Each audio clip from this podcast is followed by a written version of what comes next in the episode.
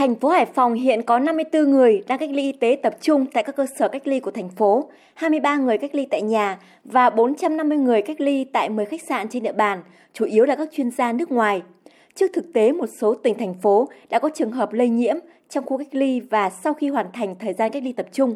Ủy ban nhân dân thành phố Hải Phòng yêu cầu các cơ quan chức năng và các quận huyện siết chặt quản lý, giám sát các cơ sở cách ly y tế tập trung, tăng cường giám sát cách ly tại nhà, kể cả đối với những người đã hoàn thành cách ly y tế tập trung. Ông Lê Khắc Nam, Phó Chủ tịch Ủy ban nhân dân thành phố Hải Phòng nói: Đề nghị lực lượng công an, y tế này và chính quyền địa phương kiểm soát chặt chẽ mười cái điểm này. Quá trình quản lý ở đây phải đảm bảo chặt chẽ, không lây chéo này. Cách ly xong mười bốn ngày thì chính quyền địa phương phải ký giấy. Nếu như trong địa bàn Hải Phòng này yêu cầu là phải đưa xe riêng về tận nhà và giao cho chính quyền địa phương ở đó và tiếp tục quản lý mười bốn ngày.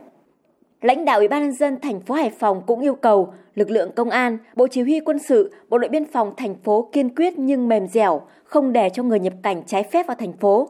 Đối với ngành y tế, cần tăng cường kiểm tra an toàn các bệnh viện, đẩy nhanh tiến độ tiêm vaccine, tham mưu cho lãnh đạo Ủy ban nhân dân thành phố trình Hội đồng nhân dân thành phố xem xét, phê duyệt việc mua vaccine tiêm cho toàn dân.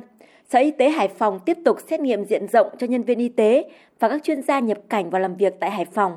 Trên địa bàn thành phố Hải Phòng hiện vẫn còn một bộ phận người dân lơ là, chủ quan trong phòng chống dịch, chưa thực hiện nghiêm quy định năm K của Bộ Y tế. Vì vậy, Ủy ban nhân dân thành phố Hải Phòng chỉ đạo các quận huyện cùng với việc quản lý chặt chẽ người cách ly tại nhà trong địa phương mình, thực hiện phương châm bốn tại chỗ, chủ động khu cách ly tập trung của quận huyện mình, cần làm tốt hơn nữa công tác tuyên truyền người dân, xử lý nghiêm các trường hợp vi phạm không đeo khẩu trang nơi công cộng, các quán karaoke, quán bar, vũ trường, quán internet hoạt động trái phép, vân vân